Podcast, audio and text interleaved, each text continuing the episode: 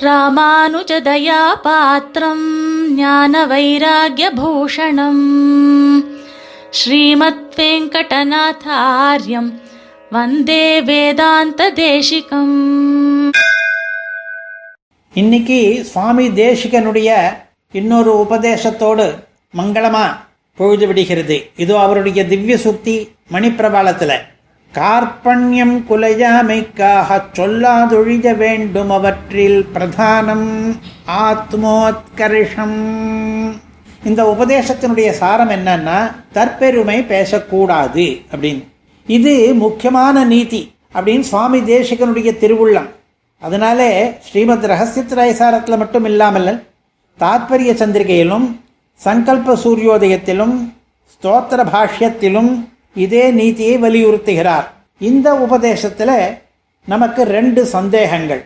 ஒன்று வாக்கினாலே பண்ணக்கூடிய பாவங்கள் அதில் பொய் பேசுறது விஷவு வெய்யறது இந்த மாதிரி பெரிய குற்றங்கள்லாம் இருக்கச்ச அதெல்லாம் விட மோசமாக தற்பெருமை பேசுறத சொல்கிறாரே. அப்படி அவ்வளவு மோசமாக அது. அதனாலே மீதி பேருக்கு எதுவும் நோவு வலி ஹிம்சை ஏற்படுறது கிடையாதே அப்படின்னு முதல் சந்தேகம். ரெண்டாவது நமக்கு முன்மாதிரி அப்படி இருக்கிற நல்லவர்கள்லாம் கூட தற்புகழ்ச்சி பண்ணின்றதா தெரியறது. உதாரணமாக வால்மீகி ராமாயணத்தில் ஹனுமான் தன்னை பற்றி என்னென்ன பீத்துகிறார் தெரியுமா? ந ராவண சஹசிரம் மே யுத்தே பிரதிபலம் பவேதி. ஆயிரம் ராவணர்கள் ஒன்று சேர்ந்து வந்தா கூட என்னை எதிர்த்து யுத்தம் பண்ண முடியாது என்று பீத்திக்கிறார். இது ஒரு தடவை இல்லை மறுபடியும் மறுபடியும் வேற ஹனுமான் சொல்லிண்டே இருக்கார். இது எவ்வளவு பீத்தல்? இதுதானே ஆத்மோத்கர்ஷம் பேசுவதுங்கிறது. மகான்களான ஆஞ்சநேயர் முதலியவர்களே இவ்வளவு பீத்தி கொள்ளும்போது நாம் மாத்திரம் ஏன் கொஞ்சம் கூட பீத்தி கொள்ளக்கூடாது அப்படிங்கிறது ரெண்டாவது கேள்வி. இந்த ரெண்டு கேள்விகளுக்கும் விடை சுவாமி தேசிகனிடமே இருக்கு. அவருடைய சுக்தியிலேயே கிடைக்கிறது. சில பேர் சொல்கிறா நாம நம்முடைய பெருமையை சொல்லிக்கலன்னா எதிராளிக்கு நம்முடைய பெருமை தெரியாமலே போய்விடுமே. அதனால சொல்லிக்க வேண்டியதாக வருதே அப்படின்ட்டு. இன்னொருத்தர் இருக்கார். அவர் என்ன சொல்கிறார் நான் பீத்தி கொள்ளவே மாட்டேன் அப்படின்னு ஆரம்பிப்பார்.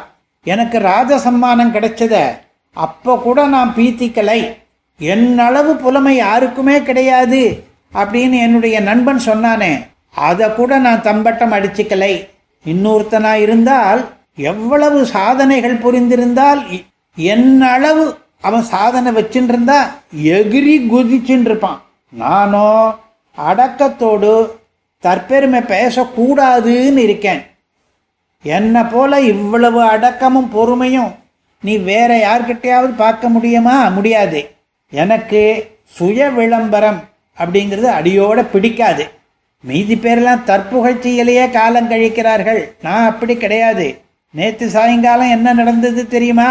என்று ஓயாமல் பேசிக்கொண்டே இருக்கிறார். அதாவது தான் பீற்றி கொள்ளாதவன் என்பதை பீற்றிண்டே இருக்கார். இவரை என்னன்னு சொல்றது? பகவத்கீதையில பதினாறாவது அத்தியாயத்தில் கண்ணன் வந்து தேவ குணங்கள் அசுர குணங்கள் பிரித்து பேசச்ச முக்கியமா அசுர குணங்கள்ல இந்த தற்புகழ்ச்சி அப்படிங்கிறத கூறுகிறார். அங்க ஒரு ஸ்லோகம் ஆத்மசம்பாவிதாஸ்தப்தாக அப்படின்னு ஆரம்பிக்கிறது. தன்னால மட்டுமே கௌரவிக்கப்பட்டவர்கள்னு அங்க சுவாமி தேசிகன் தாத்பரிய சந்திரிகள் எழுதுறார் ஆத்ம பிரசம்சாரூப தோஷவந்த பரை சம்பாவிதா அபிஹி சந்தோ லஜ்ஜந்தே அப்படின்னு. என்ன அர்த்தம்னா மீதி பேர் தன்னை புகழ்ந்து பேசினா கூட நல்லவர்கள் அதற்கு வெட்கப்படுவார்கள். அடியனுக்கு அந்த அருகதையெல்லாம் கிடையாது அப்படின்னு சொல்லி அதை தடுப்பார்கள். அவர்கள் தாமே தம்மளை புகழ்ந்துப்பார்களா? அடியோட ஆத்மோத்கர்ஷம் பேச மாட்டார்கள். இப்போ ஒரு கேள்வி என்ன தீங்கு வந்துடும் தற்புகழ்ச்சி பண்ணிண்டா? அதுக்கு பதில் சொல்றார் பல தடவை பேசினால் மனசும் தன்னை ஒசத்தியா நினைக்கும். அதனாலே கார்பண்யம் அப்படிங்கிறது குறைஞ்சி போயிடும் கொலைஞ்சு போயிடும். கார்பண்யம் அப்படின்னா என்ன? அப்படின்னா தான் கிருபணன் கையால் ஆகாதவன் தீனன் பரிதாபப்பட வேண்டியவன் அப்படின்னு தன்னை பற்றி நினச்சிக்கிறது தான் கார்பண்யம் அது பிரபன்னனுக்கு அதாவது சரணாகதி பண்ணிட்டவனுக்கு அவசியமாக இருக்க வேண்டிய ஒரு குணம். அதை குலைத்து விடும் இந்த பீத்தல் சுபாவம்.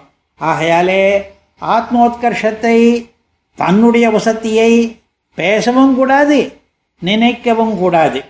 சுவாமி தேசிகன் சொல்றார் சோத்கர்ஷ பரநிகர்ஷ அனுசந்தானங்களாகிற படுகுழியில் விழாமல் முன்னடி பார்த்து நடக்கவும். அப்படின்னு.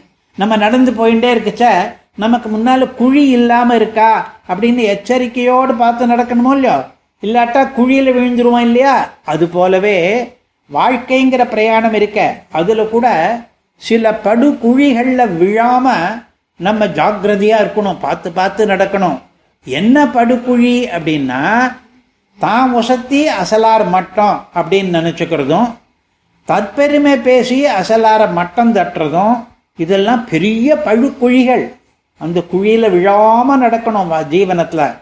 ஹனுமான் மட்டும் பீத்தின்றாரே அப்படின்னு கேட்டா யுத்த பூமியில வீரர்கள் அப்படி பேசலாம். எதிரியினுடைய தைரியத்தை குறைக்கிறதுக்காக இப்படி வீரர்கள் பண்ற வழக்கம். அது விதிவிலக்கு. இதே ஹனுமார் சீதை கிட்ட வந்து என்ன சொன்னார்? அதையும் கவனிக்கணும்.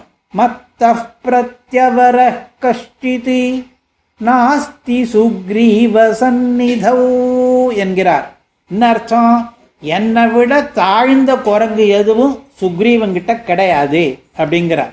அதாவது சுக்ரீவங்கிட்ட இருக்கிற எல்லா குரங்குகளும் எல்லார காட்டிலும் தான் தான் தாழ்ந்தவன் அப்படின்னு நைத்தியமாக சொல்லிக்கிறார். நானே சமுத்திரத்தை தாண்டி வந்திருக்கேன் மீதி பேர்லாம் வர முடியாதானே அப்படின்னு சீதைக்கு நம்பிக்கை ஊட்டுறதுக்காக இப்படி பேசுகிறார் இந்த நைத்திய மனோபாவம் அது நமக்கு வரணும். இது உத்தர கிருத்தியாதிகாரம் அப்படிங்கிற அதிகாரத்தில் நமக்கு நேரடியாக சுவாமி தேசிகன் அருளி செய்த நீதிகளிலே ஒன்று. தன்னைத்தானே புகழ்ந்து பேசுவது வேண்டவே வேண்டாம். அது ரொம்ப கார்பண்யத்தை குலச்சூடனும் குலச்சூடும். அதனாலே அது கூடவே கூடாது. கடைசியில் மறுபடியும் அந்த தேசிக சூக்தியை சேவிப்போம். கார்பண்யம் குலையாமைக்காக சொல்லாதொழிய வேண்டுமவற்றில் பிரதானம் ஆத்மோத்கர்ஷம் कवितार्किकसिंहाय कल्याणगुणशालिने श्रीमते वेङ्कटेशाय वेदान्तगुरवे नमः